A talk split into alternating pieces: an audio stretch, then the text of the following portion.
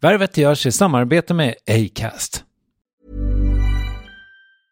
Quality sleep is essential. That's why the Sleep Number Smart Bed is designed for your ever evolving sleep needs. Need a bed that's firmer or softer on either side? Helps you sleep at a comfortable temperature? Sleep Number Smart Beds let you individualize your comfort so you sleep better together. JD Power ranks Sleep Number number 1 in customer satisfaction with mattresses purchased in-store. And now, save 50% on the Sleep Number limited edition Smart Bed for a limited time. For JD Power 2023 award information, visit jdpower.com/awards. Only at a Sleep Number store or sleepnumber.com. I'm Sandra, and I'm just the professional your small business was looking for. But you didn't hire me because you didn't use LinkedIn Jobs. LinkedIn has professionals you can't find anywhere else, including those who aren't actively looking for a new job but might be open to the perfect role, like me. In a given month, over 70% of LinkedIn users don't visit other leading job sites. So if you're not looking on LinkedIn, you'll miss out on great candidates like Sandra. Start hiring professionals like a professional. Post your free job on linkedin.com/achieve slash achieve today. Many of us have those stubborn pounds that seem impossible to lose, no matter how good we eat or how hard we work out. My solution is PlushCare. PlushCare is a leading telehealth provider with doctors who are there for you day and night to partner with you in your weight loss journey. They can prescribe FDA-approved weight loss medications like Wagovi and Zepbound for those who qualify. Plus, they accept most insurance plans. To get started, visit plushcare.com slash weight loss. That's plushcare.com slash weight loss. Värvet sponsras av SAS Eurobonus och SAS Eurobonus Mastercard. Och det här är ett budskap som jag tänker kan vara bra för den som antingen gillar guldkant på till exempel tillvaron eller för den som gillar att slå två flugor i en smäll. Om jag tittar på vad jag gör av med under en dag så är det typ 85% mat. Kanske tar jag en kaffe ute och relativt ofta unnar jag mig en lunch men framförallt så handlar jag middagskäk och det blir nästan alltid ungefär 327 kronor. Och jag är förvisso med i alla mataffärers kundklubbar så jag får väl något slags luddig poäng på mina köp, men får jag poäng på allt, överallt? Jag får ju inte det och det är dumt, för visst, Eurobonus kan användas till resor, lounger och uppgraderingar, men otroligt mycket mer, som att bo på något av de 250 000 anslutna hotellen som finns att välja mellan. Perfekt om man vill ha en staycation med sin partner eller så. Få poäng på allt överallt och det börjar på SAS Eurobonus Mastercard.se. SAS Eurobonus Mastercard.se. Tack SAS Eurobonus och SAS Eurobonus Mastercard. Nu kör vi.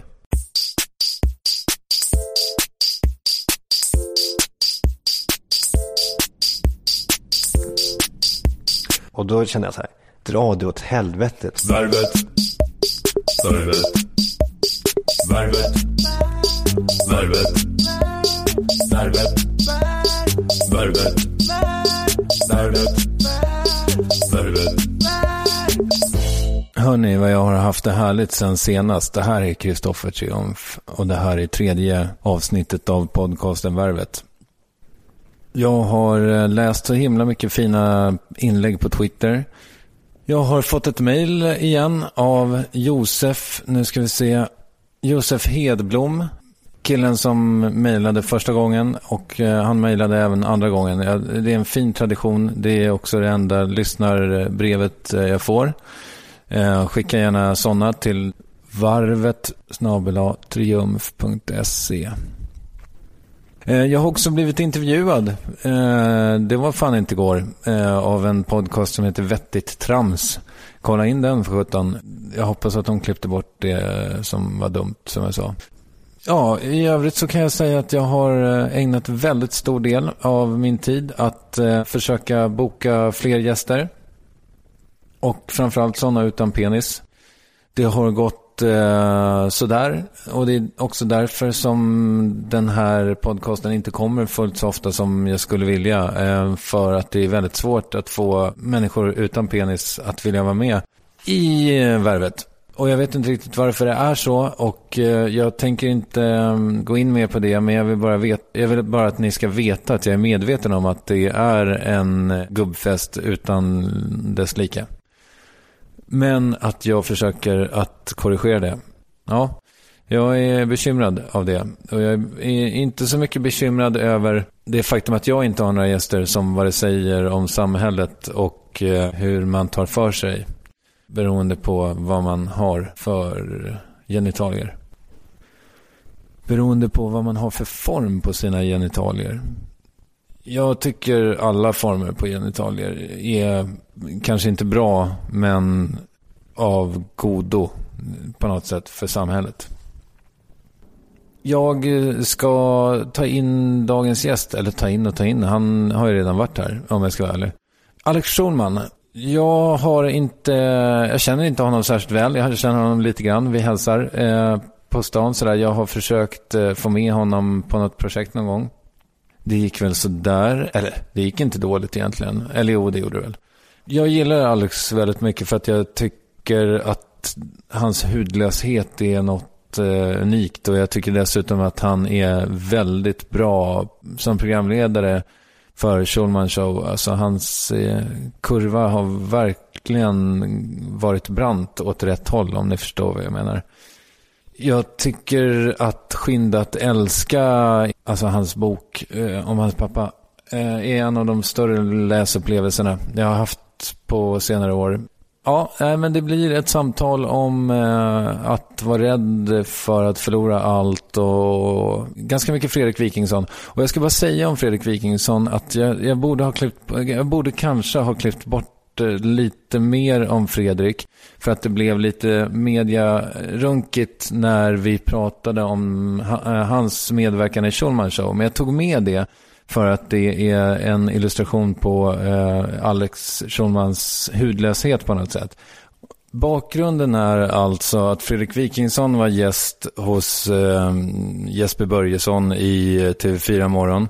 Eh, och då ringer de upp Alex Schulman. Det här klippet finns på YouTube om ni är intresserade av det. Alex Schulman blir ägd av Fredrik Wikingsson i Nyhetsmorgon 2011 heter det. Så att eh, jag ville bara ge den li lilla bakgrundsinformationen att, så att ni fattar när ni kommer dit eh, om ungefär 50 minuter. 55 kanske. Hörni, det är väl dags att rulla på Alex. Hör av er till mig. På Twitter heter jag Triumf, Tore Rickard Ivar, Urban Martin Fredrik. Det vore härligt eh, med mer snack. Nu kör vi då, som Thomas Andersson vi brukar säga. Du växte upp på flera olika platser har jag läst mig till nu. Eh, ja, exakt. Jag flyttade runt. Pappa jobbade med tv, så han var ju, han satte hela agendan för var vi skulle bo någonstans. Så att vi började, jag, bod, jag föddes i Lund, i Malmö, eh, bodde vi i Smygehamn. Och sen så bodde jag på, i Åkarp i Skåne, sen flyttade vi till Värmland, så bodde jag där några år. Och sen så kom jag till Ekerö sen Gröndal och sen Farsta. Och det var väl egentligen Farsta, där kom jag när jag var typ 15 år. Det var väl det som formade mig som människa tror jag. Om jag är någonting så är jag en Farsta-kille. För du har ju inte, du har ingen dialekt, men det kanske du har haft. Jag minns när vi var små så spelade vi in band, så kassettband, eh, där vi lekte sportkommentatorer. Och då så kommenterade jag Kalle, så, nej, min storbror Nicke som åkte runt i någon bilbana runt vårt hus. Och då talade jag skånska. Okej. Okay skorrande skånska. Alltså. Det var helt sjukt att höra mig själv. Sen kom jag till Värmland och förstod att jag måste bli av med skånskan rätt fort för att här det passade inte in riktigt. Så då började jag prata värmländska som jag fick tvätta bort i, i samband med flytten till Stockholm. Så det var ett jävla sjå alltså. Mm. Kan du återskapa de här dialekterna? Nej, jag försökte. Jag, jag, jag, jag, är helt värdelös på det. Det är väldigt synd, för jag skulle gärna, det vore, vore underbart att kunna hamna i en ny roll. Jag märkte att eh, Appelqvist som var här eh, började tala grovmalmöitiska. Det var jävligt, alltså sånt där är akta människor som kan det där. Det här runtflyttandet då, vem, liksom, vem var du på de här olika platserna? Den första tiden i Skåne, det minns jag knappt. Jag har funderat, eftersom jag flyttat så mycket så kan jag liksom datera mina minnen på ett sätt som jag tror väldigt få kan. Så mitt första minne var jag stod i en publik, ett publikhav. Pappa hade någon typ av föreställning. Det var något, någon, något jippo. Och så var det en frågetävling. Och så stod han på scen med två tävlanden och så delade han ut en femlapp för varje rätt svar som någon kunde ge. Och sen så var det någon fråga, det var oklart vem det var som hade svarat rätt eller fel. Och eh, de skojbråkade på scenen om vem som skulle ha den här femlappen. Och då rev pappa lappen i tu. Och så gav han en halva var. Och jag minns att jag tyckte det var helt eh, sensationellt eh, att göra så. Jag kommer aldrig glömma det där. Och jag har tänkt väldigt mycket på just barndomsminnen. Hur det kommer sig att, alltså, hur man gör sitt urval eller vad man kommer ihåg eller inte. Det är klart att trauman kommer man ihåg, som när man bränner sig på en platta eller så. Men varför skulle jag komma ihåg just detta? Det, det där eh, funderar jag jättemycket på. Jag tänker väldigt mycket på min barndom just nu. Hur kommer det sig då? Jag vet inte, jag tycker det var intressant ändå. Hur det där har format mig. Jag tänker på mina föräldrar, hur de har uppfostrat mig. Framförallt nu när jag själv är förälder. De har gjort jävla mycket misstag och väldigt mycket rätt också såklart. Men jag får ganska mycket ångest när jag tänker på hur, hur, eh, ja, hur min uppväxt var jag klandrar inte mina föräldrar för det, men ehm, det var, väldigt, det, var, det var en väldigt osäker tid i mitt liv. Från det att jag var medveten varelse, kanske vid 6-7 år, tills det att jag blev 21. Det var en jävligt, jävligt eh, osäker, eh, obehaglig tid för mig. Jag har gjort eh, lite research. Ja, och då var det någon som hade intervjuat någon eh, lärare till dig i Nöjesguiden. Just det, jag minns det. Stig Gröning i ryska. Okej, okay. ryska. Mm. Det var i gymnasiet. Just det. Och, och, han beskrev dig som liksom en centralpunkt i, i, i klassen. Ja. Stämmer det? Jag läste den här intervjun och tänkte att, att jag inte riktigt kunde förstå varför han ljög. För att det var inte så den bilden jag hade. Men när jag kom till Farsta gymnasium, så då hittade jag ändå lite rätt i livet. Jag var någon och jag hade någonting och sådär. Men i grund och botten har jag ju hela tiden varit liksom utanför de flesta sammanhangen. Och för att eh, ta mig in i de här sammanhangen så har jag varit tvungen att eh, vara lika elak mot människor som, som människor var mot mig. Framförallt i de tidiga tonåren. Eh, så hur var det då? Många av de där sakerna, eller många av de där skolklasserna, jag har nästan glömt bort helt och hållet. Men jag minns väldigt starkt att det var en skola, det fanns en kille som heter Robert. Och han var den enda personen i klassen som möjligen var töntigare än vad jag var. Eh, det här är i Farsta? Det här var i Gröndal, när jag var kanske 13 år. Han eh, blev mobbad sådär, för att han var en eljest helt och Han är verkligen en märklig typ. Och eh, jag var också liksom utsatt. Men eh, det jag minns i alla fall var att man skulle lotta hur man skulle sitta i, i klassbänkarna. Hade ni det så i din skola? Jag minns inte det. Man fick inte välja för att om man valde så blev det för mycket chatter om de bästa kompisarna satt bredvid varandra. Och då hamnade jag, då drog man lotter, gick fram och hämtade en lapp och så här, det var ganska hemskt för att folk skrek åh nej eller jippi och så här. Det var ju väldigt så här, idiotiskt. Jag, hoppas att, jag tror inte att det är så idag. Men då gick jag fram och så tog jag min lapp och så var det Robert. Då minns jag att jag eh, högt eh, uttryckte min eh, besvikelse för detta. För att skaffa poäng då hos um, de andra coola i klassen. Och jag minns också att jag såg Roberts blick. Jag tyckte inte så, så illa om Robert, men jag var tvungen att positionera mig sådär. Det var en, ett skamfyllt minne från, uh, från den tiden som jag tror också kan berätta lite om hur, om, om hur jag var. Jag var osäker och väldigt sådär Ingen liksom balanserad, harmonisk uh, unge direkt. Men var det inte cool, alltså var det ingen som brydde sig om att du hade en pappa som jobbade på tv? Nej, jag tror att han var inte aktiv då på den tiden. Jag minns en gång i Farsta gymnasium så var pappa på löpet en gång. Eh, med eh, en bild med mig och alla andra. Att få barn eh, i gammal ålder gör mig ung på nytt, sa han. Den stod rubriken. Den tidningen gick jag ju runt med i några dagar i skolan. Men, framförallt, men det här var ju framförallt en tid när pappa var pensionerad. Så det var, inte, det var nästan ingen som visste vem pappa var ens då. Nej. Okay. Så vad, vad var du retad för? Liksom? Ja, men jag var ju verkligen retad. Jo, men jag hade ju jättesvåra stamningsproblem när jag var barn. Pappa gjorde också det. Pappa stammade så svårt att han eh, ju fick avbryta skolgången och sådär. Och så upptäckte de att jag stammade och då fick jag gå till talpedagog och eh, visa, säga saker som, när de hade bilder så fick jag säga vad det var för någonting. Eh, så jag hade jättebekymmer att, eh, med så alla de här muntliga framställningarna. Jag kommer ihåg att jag skulle prata om Anskar jag kommer inte ihåg vem Anskar var, men jag minns att jag skulle prata om Anskar. Han förde in kristendomen i Sverige, eller? Det låter rimligt. ja, han, jag skulle stå där på, på liksom, vid kateten och prata om Anskar och så började jag stamma. Och då Katedern, alla, ja. alla fnissade. Katedern? Mm. Vad sa jag? Katetern. eh, katedern. Och då började alla skratta även åt mig på ett, och det var, och då vet, du vet redan när man är stammare, man, då, då blir allting bara ännu värre. Så till slut så stod jag liksom, och fick inte fram ett ord eh, där längst fram. Det var en sak som de stammade med, eh, som de retade mig för mycket när jag gick i skolan. Att jag, ja, de sa så här, var, vilken stam kommer du ifrån? Så där, vad har du för stamkrog och sånt där. Och sen så retade de mycket för mitt utseende, att jag ser ut som en eh, uh, hare, hartand och så kallar mig kaninen och sådär för att jag hade uh, konstiga framtänder. Uh, och sen så retade de mig också för att jag hade en gammal pappa. Ja, då, då, då blev jag rasande. Först arg och sen så, så otroligt ledsen. Så mm. sprang jag hem och grät. Min eh, fru blev också retad för det. Hon spöade någon kille för det eh, i plugget. Ja, men jag förstår henne. Ja. Det där är liksom, man, det där, det är nog det värsta av allt. Jag vet inte riktigt varför det är så, men man vill ta hand om sin pappa nästan. Så att man, att jag försvarade honom.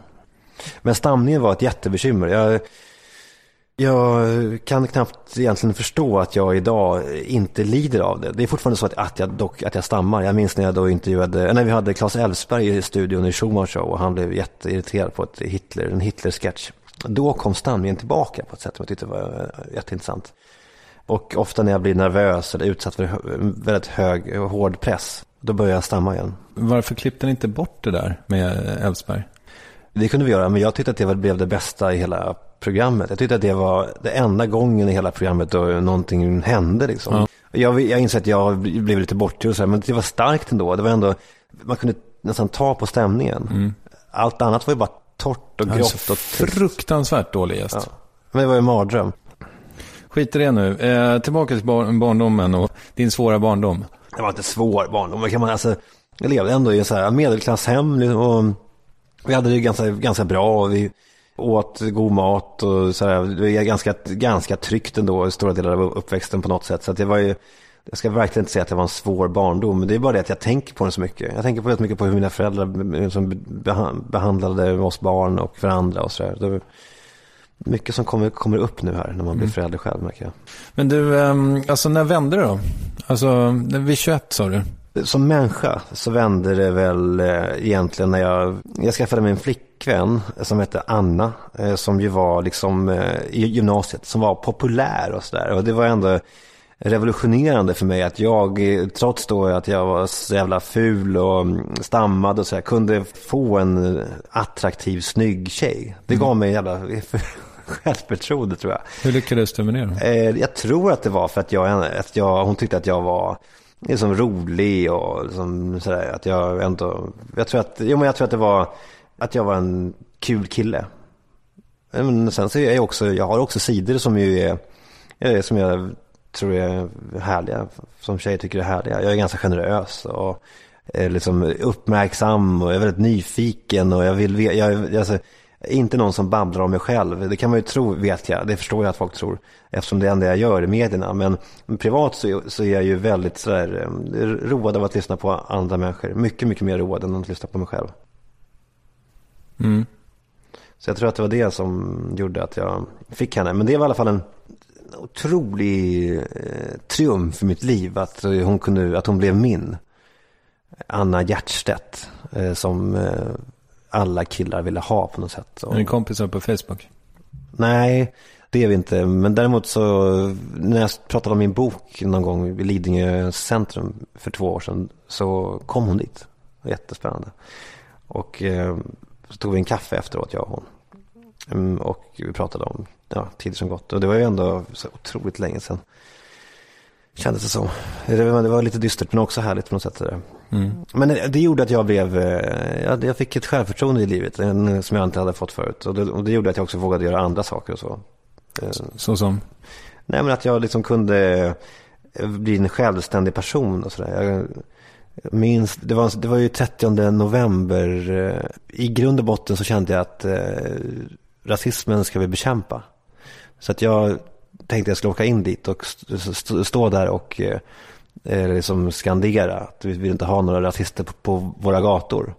Och då var det en klasskompis till mig, jag ska inte säga hans namn, men han, för det spelar ingen roll, men han, eh, han sa, ska du in eh, i, imorgon? Ja, sa jag. Ja, vilken sida ska du stå på då? Och då blev jag, då blev jag perplex. Vilken sida ska, eh, ska du stå på? och så sa han, eh, ja men vad fan, jag ska ju stå på eh, liksom eh, Karl XIIs liksom, sidan. Och tänkte, jaha, men det är kanske det jag ska göra. Eh, så att, det, nu blev det dock inte så att jag åkte överhuvudtaget. Men det, där, är- det, det är i alla fall en bild av att jag var helt liksom, eh, förvirrad. Alltså, jag kunde, folk kunde göra med mig vad de ville. Mm. Hur gammal var du här? Ja, men jag var ju inte jätteung. Jag var ju kanske 14-15 år. Och det där var ändå så här, det var, det var lite skakande. Liksom, att var, ja, men bara jag är med i något sammanhang så. Det spelar ingen roll om jag står och skanderar vi ska kasta ut svartskallarna. Eller att vi ska kasta, att vi ska liksom slå ihjäl nazisterna. Det spelar ingen roll, bara jag är, bara jag är med någonstans. Så det Kall- Kalles gamla käpphäst om att du eh, är gammalt Ultima Thule-fan, det är inte taget i luften? Det är ju helt och hållet en, en, en lögn. Men den är väldigt rolig också. Ja. Jag. Det är väldigt kul när han var från- ingenstans på Twitter säger att jag älskade Ultima Thule. Men, eh, nej men, alltså jag vill verkligen inte att någon ska tro att jag någon gång i livet har varit eh, liksom rasistiskt lagd. Det är jätteviktigt för mig. Att, eh, alltså jag är ju så otroligt stark motståndare mot, eh, mot främlingsfientlighet. Men jag vill ändå berätta det där, för, det, för jag har tänkt på det en hel del också i vuxen ålder. Att hur lätt påverkad man är som ung. Och mor- moralen är väl inte klar? Alltså, den delen av hjärnan är väl inte färdig förrän vi är 30 nästan? Är det så? Ja, jag har lärt mig det någon gång när jag har gått i terapi. Att eh, det är inte så jävla För jag, jag beklagade mig nämligen över att jag snodde grejer som ung. Eller sådär. Och då, då sa min terapeut det att eh, det, är inte så, det är inte så konstigt att du var lite moraliskt liksom, eh, vilsen. För att det, hjärnan är inte färdig än. Nej. Ja men så kan det ju vara. Eh, Och det, och det är en tröst i så fall. För att eh, dels det då. Och sen så var jag överlag sen. Det har jag varit hela livet. Sen i, i min mognad och sådär. Men för att återvända då till den här Anna Gärstedt så var det som att det faktum att jag fick henne. För det gav mig en skjuts i liksom eh, i mitt självförtroende som gjorde att jag, som, att jag förstod att jag kunde ta egna beslut och tycka egna saker och sådär. Det var en jävligt skön känsla. Mm. Så jag har henne att tacka för ganska mycket. Och det här är någonstans i mitten av gymnasiet eller? Ja, det är väl i tvåan typ. Vad gjorde du efter gymnasiet då?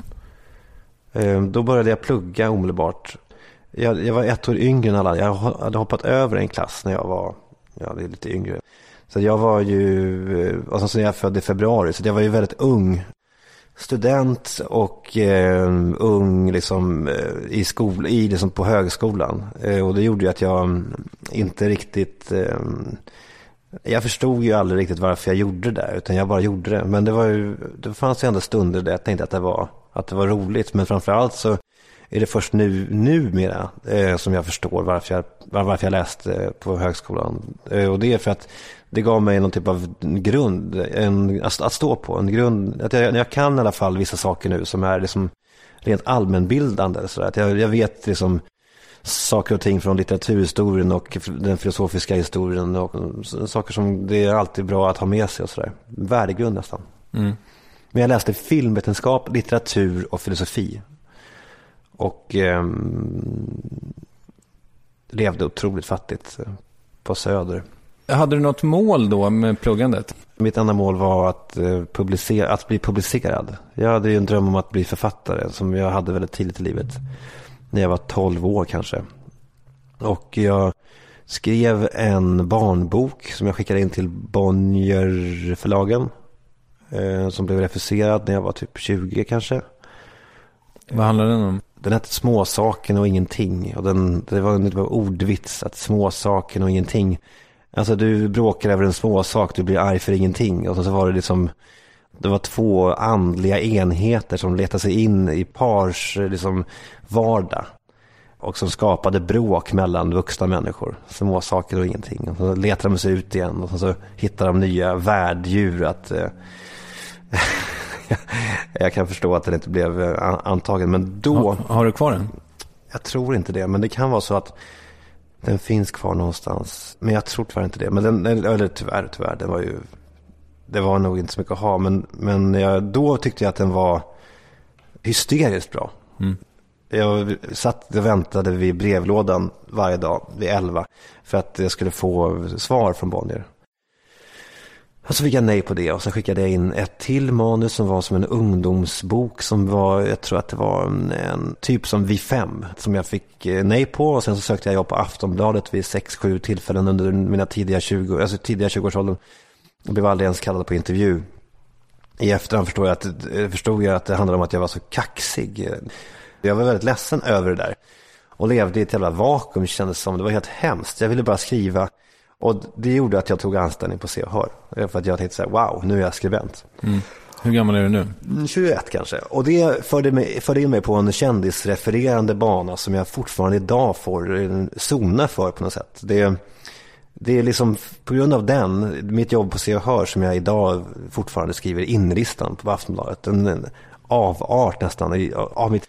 Jag tycker just att det är så fruktansvärt eh, meningslöst med kändisar. Och ändå så lägger jag ner 70-80% av mitt yrkesliv på just detta. Mm. Eh, och det kan ju göra mig jävligt dyster ibland. Du är 36 år då? Ja.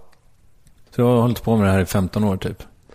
Ja, fast det är inte riktigt sant heller. Jag, att, vara, att vara reporter på Se och Hör ger ju inte så mycket. Jag, jag eh, var ju väldigt dålig där. Jag minns att jag skulle göra en intervju med Ulf Brumberg och eh, en sån här Här är ditt liv-text, du vet, uppslag, ska man hitta saker, så här, han föddes där och där och sådär. Och då hade jag, i den texten var det 23 individuella faktafel, vilket är ganska mycket också för att vara se och hör. Jag fick bli uppkallad till chefredaktören och jag, var ju, jag är en slarver, jag är ingen journalist, jag har aldrig varit det, men det visade sig rätt snart där att jag inte har det där i mig. Jag ska inte vara reporter eller journalist eller jag ska inte gräva fram information och sådär. Jag passar nog bättre som en berättare tror jag. Och som intervjuare faktiskt. Möten med människor kan jag tycka att jag kan hantera. Men eh, jag är ingen journalist i den meningen att jag kan liksom hitta information och gallra och liksom presentera en, en historia som håller. Så då, då slutade jag ganska fort på CHR och började på en sajt som heter mingel.se som var en kändissajt. som vi ju aldrig lyfte riktigt. Men, men så där var jag alldeles för länge och eh, var otroligt ledsen över mitt eh, liv och hur det hade, eh, liksom, hur, hur det hade eh, utvecklat sig. Jag var 25 år gammal och hade det kommit någonstans. Jag jobbade på en internetsajt, eh, gick ut på kvällarna och tog bilder på vimmel, kändisvimmel. Stod i foajén med en kamera i hand och tog bilder på kändisar och tog deras namn. Såg till att, man, att jag stavade rätt, att Gry Forssell stavas med två S och två L. Och eh, kände en så otrolig meningslöshet i allt det där.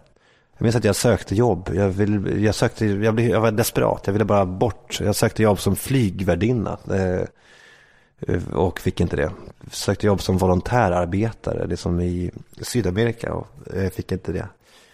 Eh, det var en otrolig ångest och åren bara gick och det var ganska hemskt. Det var... Fortsatte du med någon form av kvalitativt skrivande vid sidan om? Nej, eh, utom dikterna. Alltså jag har skrivit dikter sedan jag var 15 kanske. Jag håller på med en diktsamling som, som någon gång ska publiceras. Men inte förrän om många, många år. Men de har jag putsat på liksom i alla år. Och det, det höll jag väl på med då, då också fortfarande. Men det var en hemsk tid för mig för att jag kände att jag kom ingenstans. Jag kände att jag bara ville bli sedd och ville liksom berätta för folk att eh, visa upp att jag kunde skriva, att jag kunde någonting. Också för min pappa som långsamt blev äldre och som sen dog.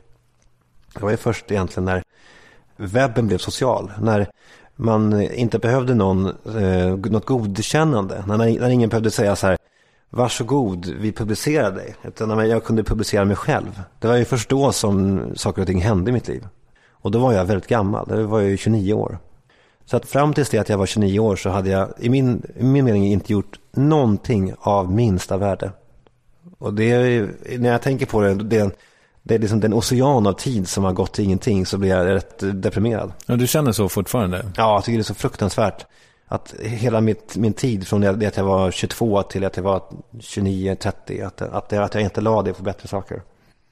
Det gör mig jävligt eh, sorgmodig.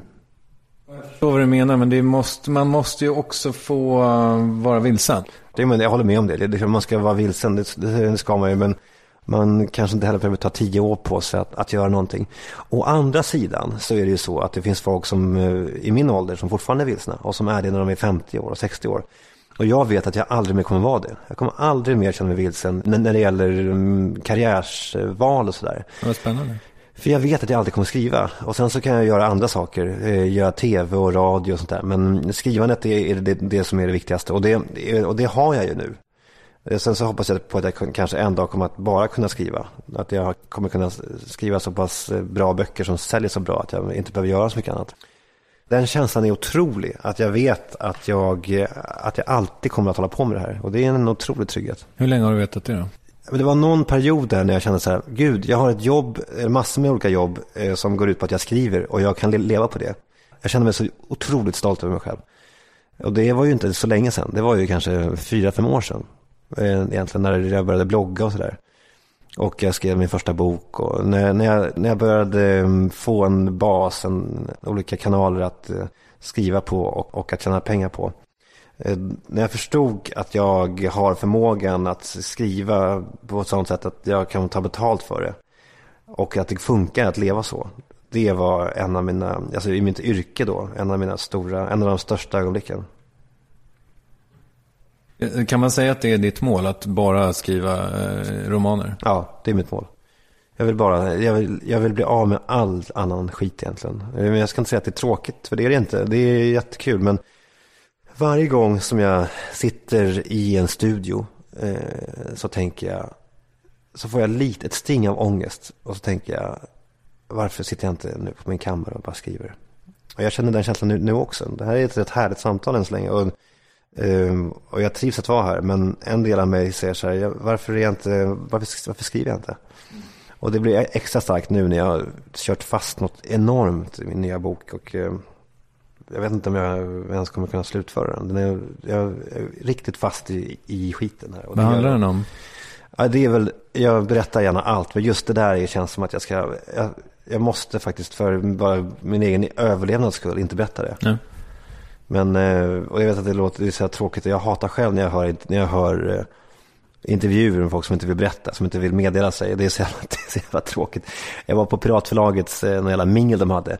Och då träffade jag Roslund och Hellström, Roslund och Hellqvist, vad heter de, de här två deckarförfattarna. Och... Eh, Börge. Jag, vad, sa du? Börge heter den ena. Jaha, en stor ja, tjock man. Och han, en lite tunnare kompis till honom. Som skriver de här böckerna. Och eh, jag skiter väl i dem om jag ska vara ärlig. Och eh, jag hamnade med dem, jag blev introducerad via Ann-Marie Skarp, min förläggare. Och så försvann hon och då hamnade vi i det här landskapet där man måste prata fast man egentligen inte vill det.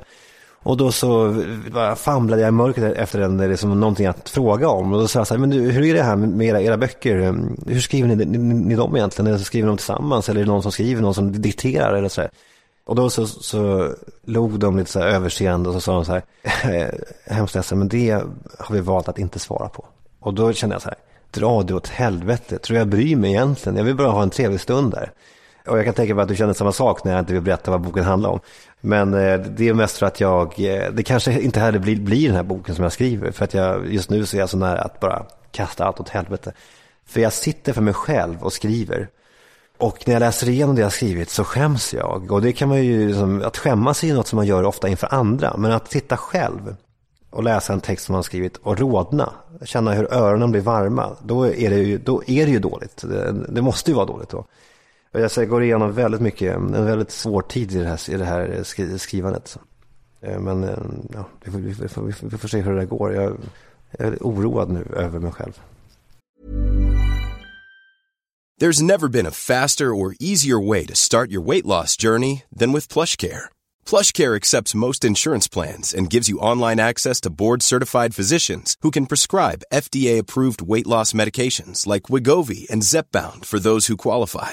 Take charge of your health and speak with a board certified physician about a weight loss plan that's right for you. Get started today at plushcare.com slash weight loss. That's plushcare.com slash weight loss. Plushcare.com slash weight loss. Quality sleep is essential. That's why the Sleep Number Smart Bed is designed for your ever evolving sleep needs. Need a bed that's firmer or softer on either side? helps you sleep at a comfortable temperature? Sleep Number smart beds let you individualize your comfort so you sleep better together. JD Power ranks Sleep Number number 1 in customer satisfaction with mattresses purchased in-store. And now, save 50% on the Sleep Number limited edition smart bed for a limited time. For JD Power 2023 award information, visit jdpower.com/awards. Only at a Sleep Number store or sleepnumber.com.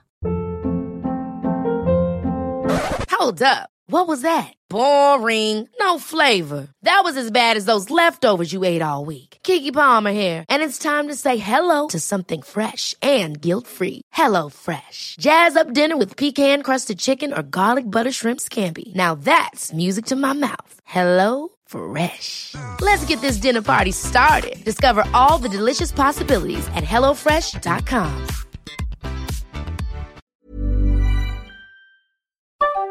Yes, ny sponsor. Värvet presenteras i samarbete med Svea Bank. Och jag menar inte att ta ner stämningen, men dessvärre är ju lågkonjunkturen här, vilket innebär att de flesta branscher har det tufft och också väldigt många privatpersoner.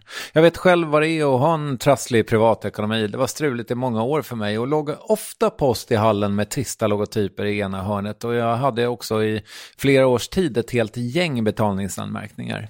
Och tyvärr är det nog många som har det svårt att få ihop till räkningarna just nu, som har hamnat i ekonomiskt trubbel. Och det är här Svea Bank kan kliva in med något som kallas skuldfinansiering.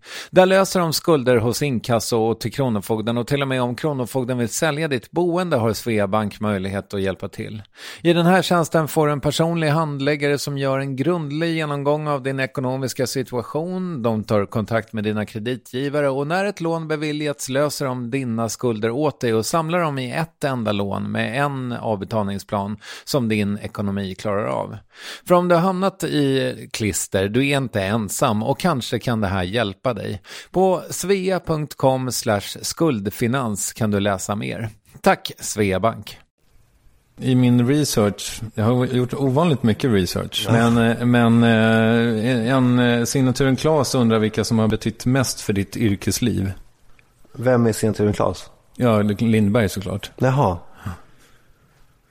Claes Lindberg undrade? Ja, jag skickade ett sms och frågade om han ville att jag skulle fråga dig någonting. Det finns nog olika personer, men... Tror att han, fiskar, tror att han vill att du ska nämna honom? Det måste ju vara så. Han eh, vill att jag ska säga Claes Lindberg. Jag är ledsen Claes Lindberg, men där är du inte. eh, nej, men Claes har betytt mycket för mig på något sätt, på, alltså, som vän. Han har betytt eh, mest för mig av alla mina vänner. Han är min närmsta vän och jag älskar honom. Men, men i yrket så har han, har han inte betytt så mycket. Men, men det hindrar ju inte att han, han är en underbar person. I, i yrket så började det med, med, med min morfar.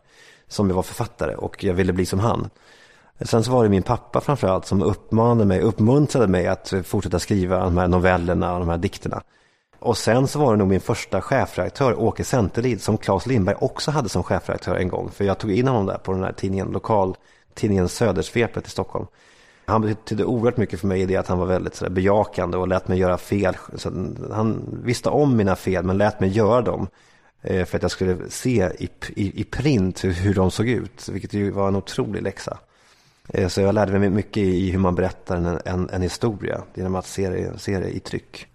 Men sen vet jag inte om det, är några, om det är så många andra som har betytt så speciellt mycket. Det skulle vara författare som jag läser, som jag, som jag imponeras av och sådär. Just nu så läser jag nästan bara Harry Martinsson. Jag är inne i en rymdperiod i mitt liv och läser om hans Aniara och eh, går igenom en jävla ångestresa i det här med att eh, ja, rymden. Eh, jag har alltid hatat rymden men nu tar jag tag i rymden på ett sätt. Så jag läser texter om, om rymden och uh, ser på sådana här YouTube-filmer. Populärkulturella. Alltså ingen ska tro att jag nu är djupsinnig. Jag är väldigt banal men jag, jag roas eller jag har blivit besatt i rymden. Det är det enda som jag tänker på just nu. Är jag för mycket amatörpsykolog om jag eh, tänker mig en rak linje mellan ångesten för ditt skrivande och rymden? Det finns ju någonting där. Alltså, det är klart att när jag skriver saker så vill man ju att det ska vara bestående. Och ju mer som man förstår om eh, rymden, desto mer förstår man att eh, ingenting är bestående eh, överhuvudtaget. Och att eh, jag lever på den här jorden i en liten blinkning av, eh, av, av, en sekund och att ingenting som jag gör spelar det absolut minsta roll. För det spelar ingen roll för universum. Och det gör mig ju otroligt liksom, bedrövad.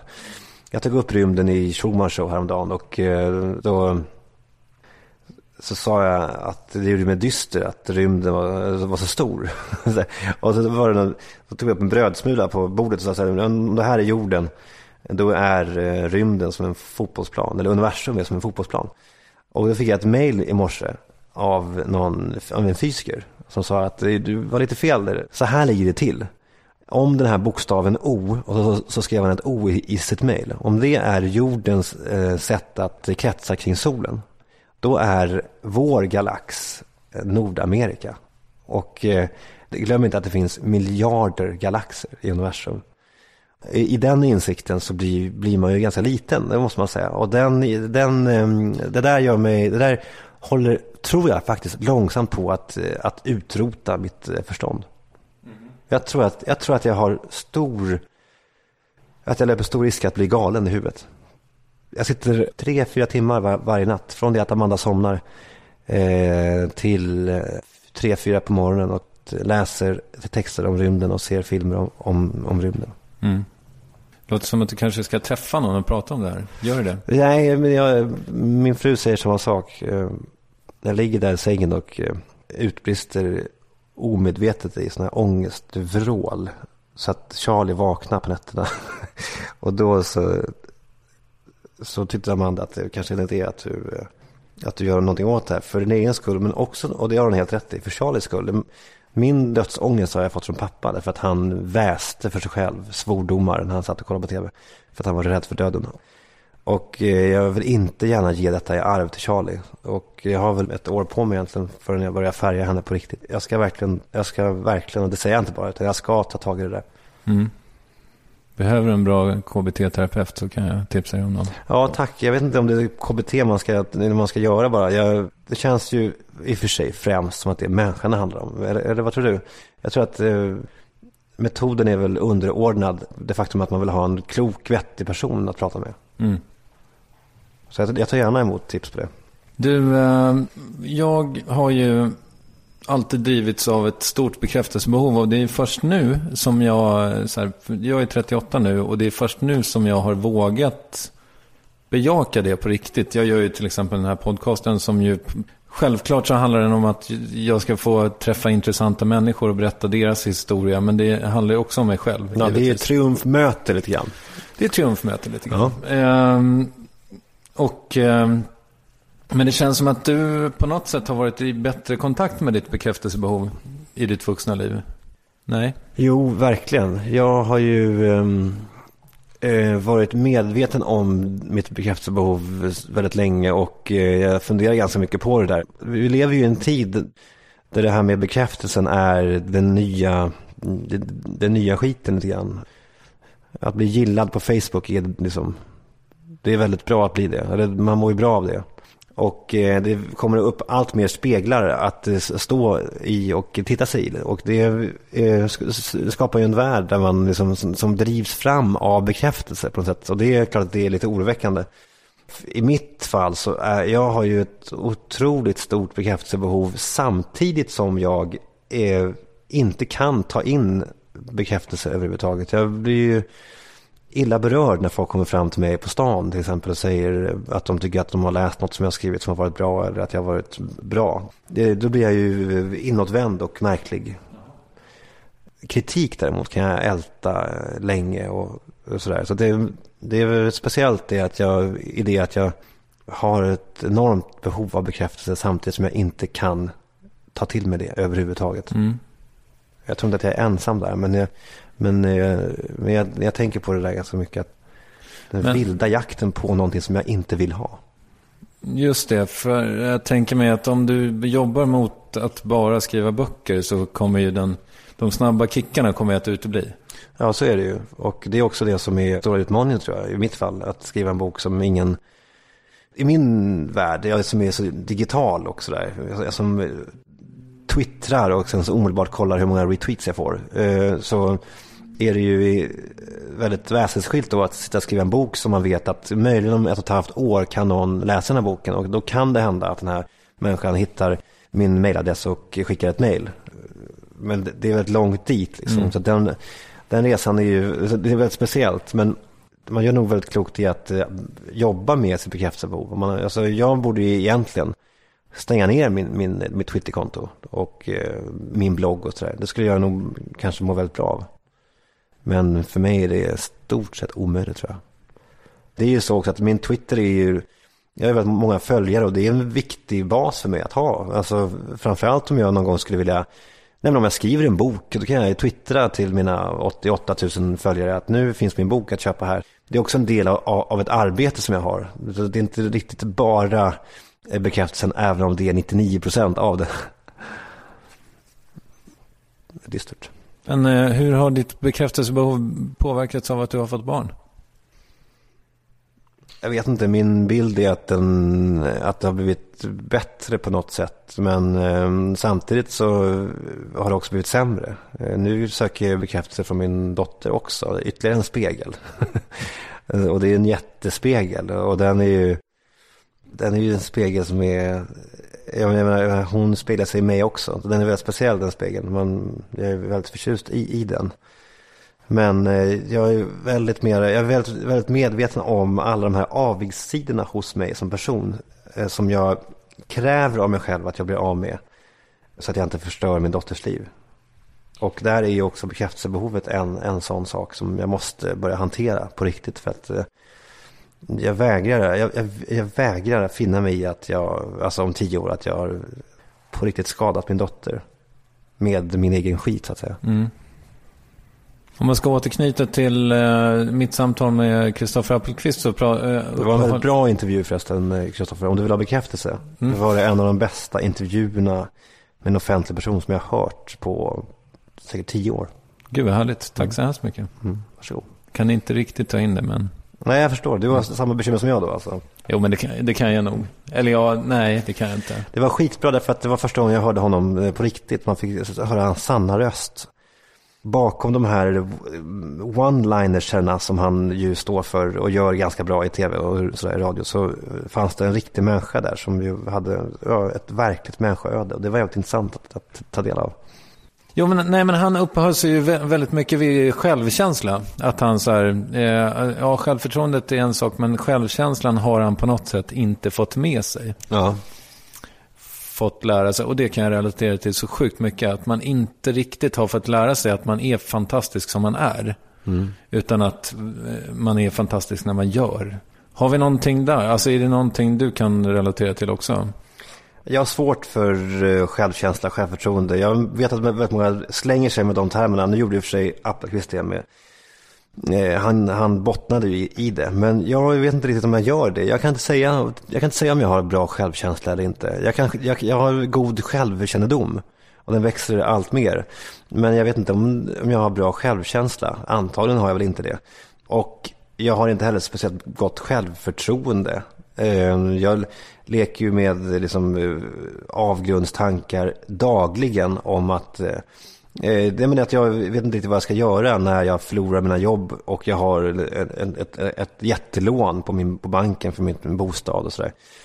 Alltså att du ska bli av med dina jobb, är det en, liksom en ångest som du har? Ja, den lever jag med dagligen och det här är inte koketteri överhuvudtaget. Och det är därför som jag sällan pratar om det, därför att Därför att det blir bara fånigt. Det är ungefär som att prata om sin ångest. Eh, det gör jag också väldigt sällan. Och, och, när jag gör det så gör jag det i mina sammanhang, i min blogg och så att jag kan styra själv och sådär. Väldigt sällan alltså, i intervjuer, för det blir alltid fel och sådär. Effektsökeri nästan. Men eh, jag är ju, om man ska vara uppriktig, är övertygad om att jag kommer att förlora, liksom, att jag kommer att stå utan jobb. Vad det lider. Och eh, jag förbereder mig för det. Väldigt, alltså, jag, jag sparar pengar och jag eller försöker i alla fall spara pengar, det går inte så bra. Och jag förbereder mig mentalt för att liksom vara en person som inte är, som ingen intresserar sig av. Mm. Och det, det, det tror jag är, nej men så är det bara. Jag vet inte vad jag ska säga om det mer än att det, det liksom tar upp en stor del av min vardag. Alltså du har ju safeat upp ganska väl där, får man väl ändå säga. Alltså du, har ju, du gör ju så oerhört mycket olika saker. Och alltså Skynda att älska var ju ändå så bra så att man gav bort den till sin svärmor. Liksom. Alltså du är ju omhuldad på något sätt. Jag är ju omhändertagen av Aftonbladet framför allt. Som ju eh, tar hand om mig väldigt fint. Och det är ju Och där, och där finns det ju en eh, trygghet. Men det är klart att jag också tänker så här. Ja, men vad händer när Jan Edin slutar? Och då kommer en ny chef där som tycker att men det här mannen kan vi inte ha ombord. Och så kastar vi ut honom och då så står man där. Och det är också det här med Skynda att älska, som jag ju tycker var jävligt bra, den boken. Jag är otroligt stolt över att jag skrev den boken. Och kan också för en gångs skull läsa den i efterhand och tycka att den är bra. Men jag vet ju också att det förmodligen var en engångsföreteelse. Jag skrev den boken i någon typ av rus, ett olycksrus under tio, tio dagar i Värmland på mitt landställe. Och frågan är om jag någonsin kommer komma tillbaka till den typen av produktivitet och den typen av eh, eh, skrivande. Jag har aldrig gjort det i alla fall. Det var ändå tre, fyra år sedan jag skrev den. Jag har inte kommit i närheten av det eh, ännu. Även om jag försöker prova mina vingar ibland i samma tema och så där, i bloggen och sådär. Så hamnar jag inte riktigt där och det gör mig ju såklart livrädd. Mm.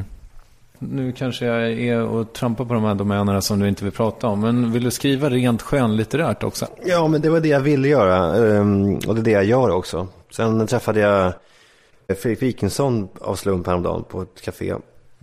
För jag har alltid tänkt så här att jag måste röra mig bort från det självupplevda. Eftersom jag har skrivit en bok nu om min pappa och en bok om min fru egentligen. Då, då kanske det är läge att man skriver någonting, att man öppnar upp för det rent fiktiva. Då, då så var Fredrik väldigt oförstående. Alltså, varför ska du göra det? Kolla på Knausgård som skriver fyra band, eller ett helt band om fyra böcker om, om sig själv. Och det är ingen som säger om honom att han borde skriva om, som något fiktivt. Eh, och han har ju, någonstans så har han ju helt rätt i det. Att det.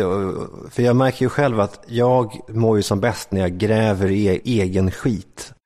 Det tycker jag är allra mest intressant. Mitt eh, handlande och saker som jag gör och tänker i förhållande till andra människor. Mina komplex och allt det där. Det, det är den typen av saker som jag älskar att rota i. Och det är klart att man kan eh, föra över då sina egna egenskaper på andra personer och det är också det som jag gör i den här boken jag skriver nu. Att det finns ju ett alter ego där som väl är jag kan man väl säga. Eh, men Fredriks invändning, och där har han helt rätt, är ju att det är jävligt gammalmodigt och lite fegt sådär. Det rätta kanske är att skriva i jag, det handlar om mig och, där, och att jag skriver om mig och saker som jag, som jag tänker på och eh, saker som händer mig. Det var liksom en liten dörröppnare han har ju den egenskapen Fredrik, att han är väldigt analytisk och sådär. Så när man träffar honom så händer det saker i, i egen hjärna. Ja, jag värdesätter verkligen de här små äh, träffarna med honom, för han är så jävla klok och smart där. Mm. Jag, jag, jag läste Amanda-boken nu. Du söker upp henne någonstans eh, och eh, hennes sällskap blir besvärade av att du kommer. Mm. Och då, säger eh, och då skriver du att du, du föregås av ett rykte som du inte blir av med. Ja. Vad menar du med det? Nej men det är ju ryktet som uh, att jag är ett svin helt enkelt. Det där är ju så jävla cementerat det där att jag, jag tror att det bara är medianissarna eh, i Stockholm som vet om att jag har liksom gjort något annat nu och sådär. Men det är den stora, om det är så att jag är allmänt känd, då, då är det den allmänna kännedomen om mig att jag är en, en mobbare som har, hade, nej har fortfarande säkert en blogg där, man, där jag skriver eh, illa om stackars människor. Och det har jag aldrig gjort någonsin. Jag hade ju den här bloggen, men jag vill ju mena på att den var inte alls sådär eh, mobbande som folk nu vill göra gällande. Den var ju väl, den var tvärtom så tyckte jag all, nästan alltid att den slog uppåt och sådär. Men det ryktet kommer jag, det, det, det, är, det är jävligt svårt att bli av med det. Eh, och jag, fortfarande idag så händer det att folk kommer fram och så bara, jag tyckte ju inte att du, det, det, du gjorde var något härligt, men nu, nu såg jag det här och sådär.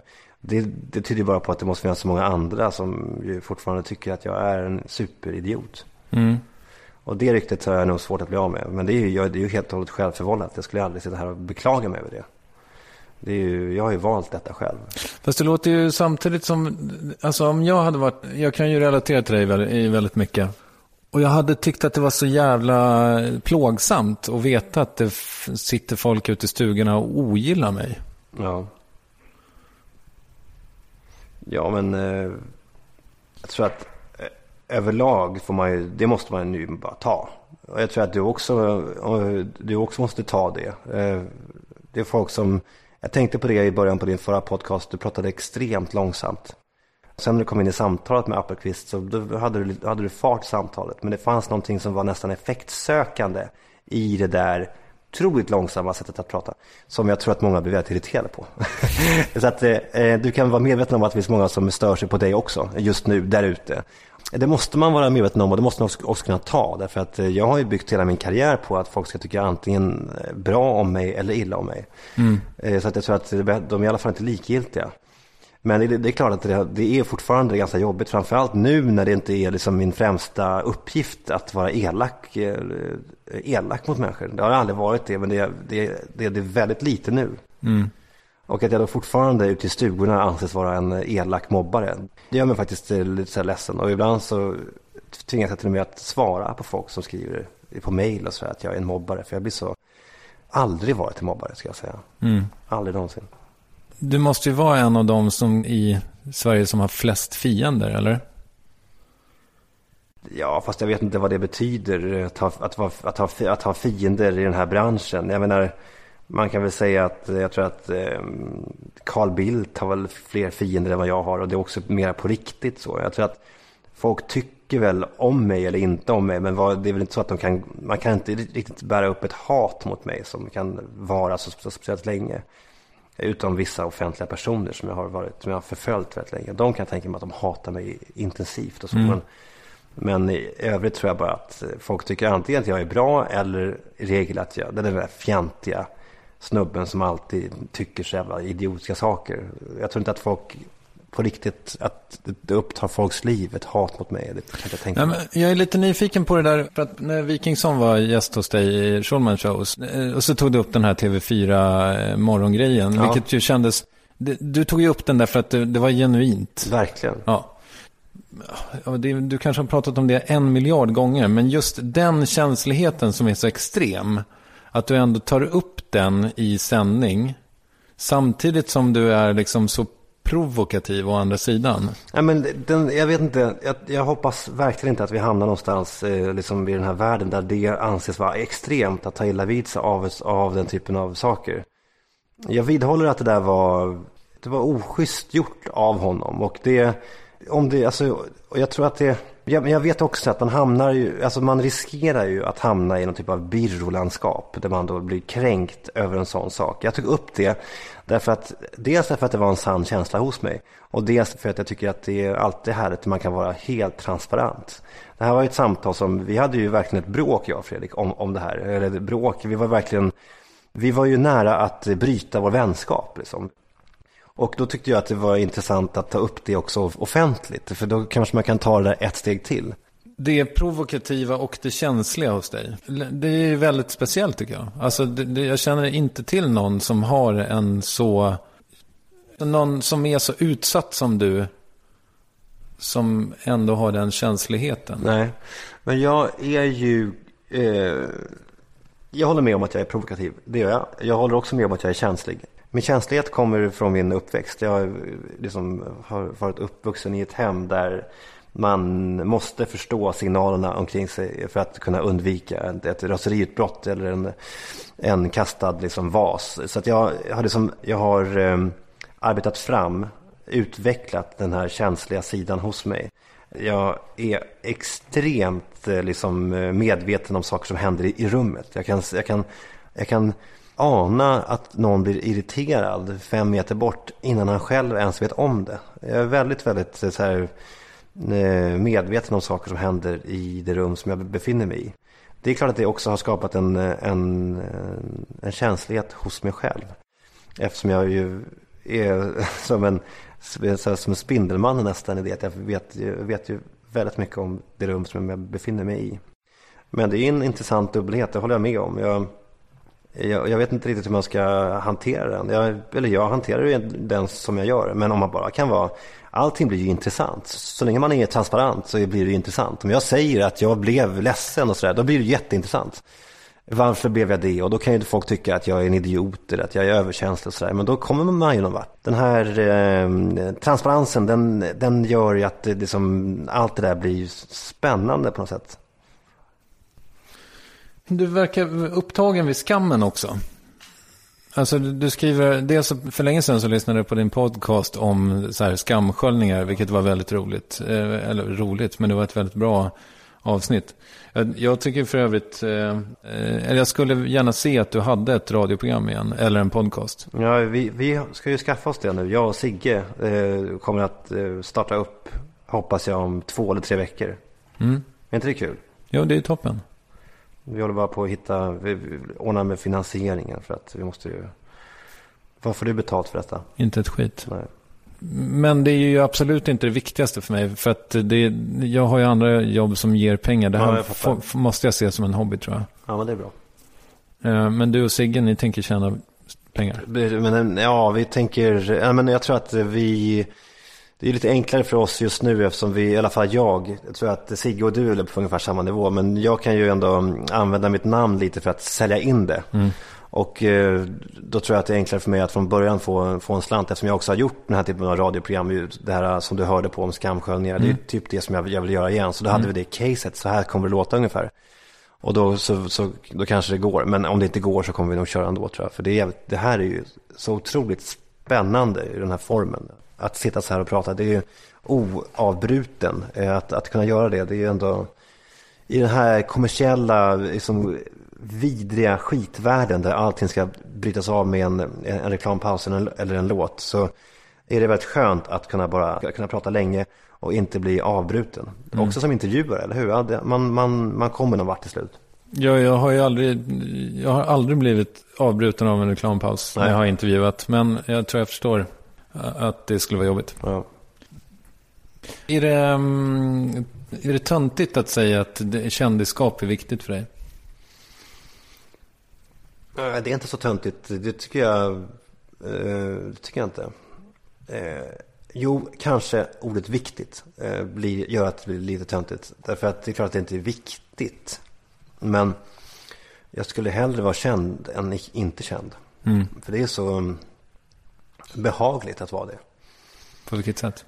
På alla möjliga sätt. Eh, När jag ringer ett samtal så, är- vad jag än ringer för samtal så är jag noga med att artikulera vad jag heter. Därför att då vet jag att jag alltid, i alla fall oftast, får lite snabbare hjälp än om jag skulle få om jag bara sa hej. Och ehm, det, det är ju säkert folk som blir irriterade över det. Men det, är ändå, det finns ju bara, det finns något behagligt över det faktum att man alltid får, att man alltid blir lite bättre behandlad. Sen är det också så att, att vara känd är, däremot så är det ju viktigt professionellt. För att eh, jag skulle inte få insålt en podcast om jag inte vore känd. Eller jag skulle kanske inte få leda det här programmet om jag, om jag vore känd. Och jag vet ju om att jag fick bokkontraktet för Skynda att älska på grund av att jag var känd som bloggare. Så kändisskapet ju, ökar ju alla möjligheter för mig att göra saker som jag vill göra. Så att du kanske har rätt i det. Det kanske är viktigt. För, det kanske är till och med viktigt att vara känd. Hur länge, har du, hur länge har det varit det då? Är det ett medvetet, någonstans måste du ha dragit den, eller? Så här, nu är jag känd. Nej, snarare så här, jag, nu ska jag bli känd, eller? Men det har ju varit en, en, en drivkraft sen jag, sen jag började skriva, alltså sen jag var typ 12 år.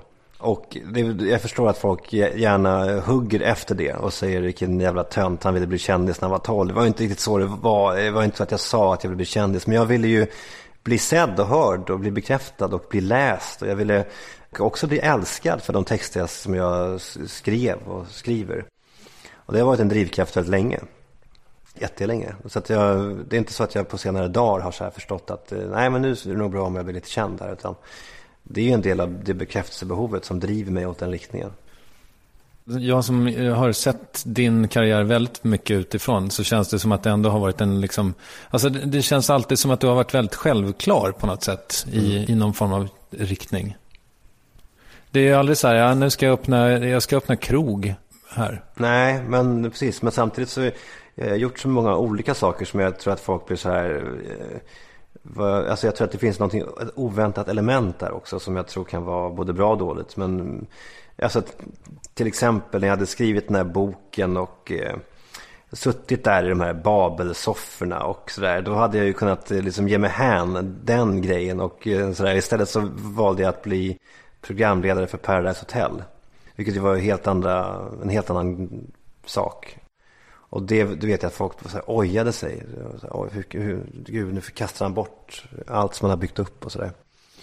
Så att det finns någonting som är lite sådär oklart. Det finns också någonting som är oklart i mig, det som jag väljer att göra och sånt, och sånt där.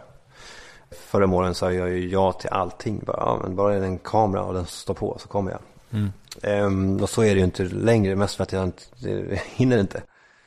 Men det finns, riktningen finns ju alltid där i det, jag hoppas att mitt skrivande kan vara en röd tråd. Men det vet fan, nu, nu verkar det inte funka alls. Men det, det kanske vänder. Ska du hem och skriva efter det här? Nej, jag ska till eh, Kalle och eh, snacka om onsdagens Schumann show. Det är det som är grejen. Jag skriver ju inte längre överhuvudtaget. Jag, och jag anser mig inte ha tid, men det är bara snicksnack. Har du eh, fans? Ja, men jag märker ju mer och mer att, eh, inte, vet inte, de skulle nog inte kalla mig, kalla sig fans. Eller det kanske ändå, det är ändå ett konstig, en konstig grej. Däremot så vet jag att när jag åker någonstans, där, typ Örebro, och så ska jag framträda någonstans, då är det ju ofta så här, kommer det ofta fram en klunga som har följt mig från början, säger de och sådär. Och det är väl fans kanske. Mm. Finns det ett community kring dig? Det verkar ju så. Alltså, det, det, du har ju väldigt många som kommenterar dina blogginlägg etc. Ja, men jag tror inte det finns något community så. Jag, det enda som finns är väl Flashback-tråden om mig eh, som ju är som jag faktiskt har satt mig in i bara de senaste dagarna. Jag läste igenom alla dem. Eh, det första som jag såg var att eh, det fanns starka bevis på att jag inte var pappa till Charlie. Och så här detaljerade bevis som ju, ja, det är det där som är så speciellt. Men jag satte mig ner och ska nu plocka upp de massor med Flashback-inlägg som jag ska svara på som om det vore en frågestund i blocken. Det var ett kul eh, koncept därför att det är ju- de är så elaka och så jävla... Eh, det, står ju att jag slår min fru där och att jag, att jag knarkar regelbundet. Och, det, det är som... Det, Du, det är gör som, inte det? Nej, jag har inte knackat på, mm, på tio år kanske. Okej. Ännu mer kanske. Det, det hände någonting där i Thailand en gång som gjorde att jag aldrig mer vill göra det. Du, eh, du, har du Volvo-spons? Nej, men det tror också folk att jag har. Men eh, nej, jag har inte det. Däremot så har jag nog en, nå- någon typ av deal som eh, kanske gör det billigare på något sätt. Men jag betalar 6 500 kronor i månaden för den här bilen. Det är en leasingavtal. Det är inte så jävla billigt va? Nej. nej. Nej. Jag undrade lite hur många liksom, människor du sysselsätter, om du förstår frågan. Mm. Alltså har du, ett, har du ett management eller? Nej, jag- nej, jag har ju en agent eh, som eh, tar hand om bokningsförfrågningar. Okej. Eh, och sen har jag då ju... Eh, Alltså gällande eh, allt eller? Ja, så här, vill, kan du komma och vara moderator när vi har ett jippo här eller om du vill. Ja, sådär. Alltså det har jag ju. Sen har jag ju förläggare som ju tar hand om, min, om mina böcker. Men annars har jag ingen, ingen speciell. Nej. Ibland när folk ska komma nå mig så brukar de ringa Kalle. De blir Kalle galen. Eller Dvärggalen. Och börjar skrika och ber dem dra åt helvete. Sådär. Det är jobbigt. Vad, vad kostar du när du modererar eller? Det där är ju ganska olika. Numera så, ja, ska man berätta det? Ja, det kan man kanske göra. Jag, jag eh, ja, men det beror lite på faktiskt. Om det är en skola och sådär, då kan jag, då kan jag kanske ta 25-30 tusen. Bara jag kommer hem samma, samma kväll. För jag vill komma hem till min familj. Om jag ska vara, vara moderator eller, sådär, eller, eh, för, eller konferencier och sådär, på någon så kick-off, då kanske jag ska ta 70-80 tusen. Oj, oj, oj. Kristoffer Appelqvist måste omförhandla sin deal tror jag. Var, varför han då? Han tog 24 sa han. För att vara moderator? Nej, för, för, för, för allt. Eller han gör väl stand-up då. Jaha. Ja men då, då går han in och så kör han en, en kvart, en, en, en halvtimme. Jag tror att om man är föreläsare, eller om, om man är moderator som konferenser, då har man hand om en hel kväll. Det innebär också inför möten och sådär, man måste liksom snacka, hur ska vi göra det här och här och sådär. Men ehm, ja, det där är också här, en grej som man, nej men det är ganska kul ändå att göra det. Det är framförallt är det bra betalt. Mm. Du, eh, jag har, inte, jag har inga fler frågor. Nej men bra, Känner- hur känns det för dig? Jag tycker det känns bra. Ja. Själv då? Ja, det- det var trevligt. Det var... Jag har ju varit helt uppriktig. Men jag, jag, jag, jag menar aldrig. Eller intervju menar jag. Är det någonting du tycker att vi borde ha pratat mer om? Rymden hade varit kul att prata med om. Nej, jag skojar bara. Men du, eh, tack för att du kom. Tack själv. Ja, det var det. Jag hoppas ni tyckte det var intressant och att ni lärde er något nytt om Alex Schulman. Hans program rullar väl på kanal 5 på måndagskvällarna när jag har gått och lagt mig. Eh, Men man kan ju se det också på internet. Det dröjer någon vecka eh, eller två tills nästa avsnitt igen då. Eh, Men det kommer att bli ett hejdundrande fint avsnitt. Och eh, som sagt, om du inte har penis och lyssnar på det här, hör av dig till mig eh, om du vill vara gäst. Tack på förhand och eh, ta hand om dig. Vi hörs snart.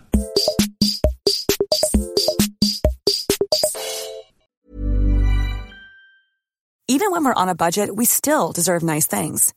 Quince is a place to scoop up stunning high-end goods for 50 to 80% less than similar brands. They have buttery soft cashmere sweaters starting at $50, luxurious Italian leather bags, and so much more. Plus, Quince only works with factories that use safe, ethical, and responsible manufacturing. Get the high-end goods you'll love without the high price tag with Quince.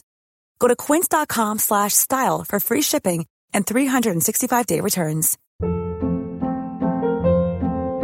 Hold up. What was that? Boring. No flavor. That was as bad as those leftovers you ate all week. Kiki Palmer here, and it's time to say hello to something fresh and guilt-free. Hello Fresh. Jazz up dinner with pecan-crusted chicken or garlic butter shrimp scampi. Now that's music to my mouth. Hello Fresh. Let's get this dinner party started. Discover all the delicious possibilities at hellofresh.com. When you make decisions for your company, you look for the no-brainers. And if you have a lot of mailing to do, stamps.com is the ultimate no-brainer. It streamlines your processes to make your business more efficient, which makes you less busy. Mail checks, invoices, legal documents, and everything you need to keep your business running with stamps.com. Seamlessly connect with every major marketplace and shopping cart. Schedule package pickups and see your cheapest and fastest shipping options from different carriers with rates up to 89% off USPS and UPS rates. And with the stamps.com mobile app, you can take care of mailing and shipping wherever you are. Make the same no-brainer decision as over 1 million other businesses with stamps.com. Sign up with code program for a 4-week trial plus free postage and a free digital scale. No long-term commitments or contracts. That's stamps.com. Code program.